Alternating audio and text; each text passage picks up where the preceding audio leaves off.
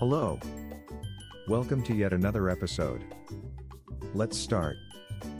Before you hit send, questions to ask yourself before texting your ex. So, you're thinking about texting your ex. Maybe you miss them or just saw something that made you think of them. Or maybe you're feeling lonely and want to reach out to someone who knows you well. Whatever the reason, asking yourself a few questions before hitting send is essential. Here are a few questions to consider before sending that first text. What is my motive for texting my ex? Are you feeling lonely? Do you miss them?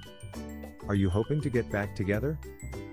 Being honest with yourself about your motivation for reaching out is essential.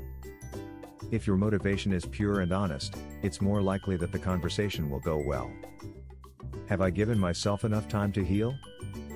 Breakups can be challenging, and it's essential to give yourself time to grieve the loss of the relationship before reaching out to your ex.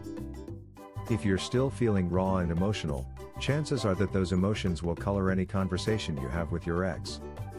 If you're not in the right frame of mind, wait until you feel more level headed before contacting them. What kind of boundaries do I need to set? It's important to set boundaries with your ex so that both of you are comfortable with the parameters of the conversation. Are you both okay with talking about the past? Or do you want to keep things strictly platonic? Knowing what topics are off limits will help prevent any awkwardness or hurt feelings. Think twice before sending the text to your ex, no matter how tempting it might be. Be honest about why you want to reach out and what you're hoping to accomplish by doing so. For more information, visit our website howtogetyourexback.org. Thanks for listening to us today.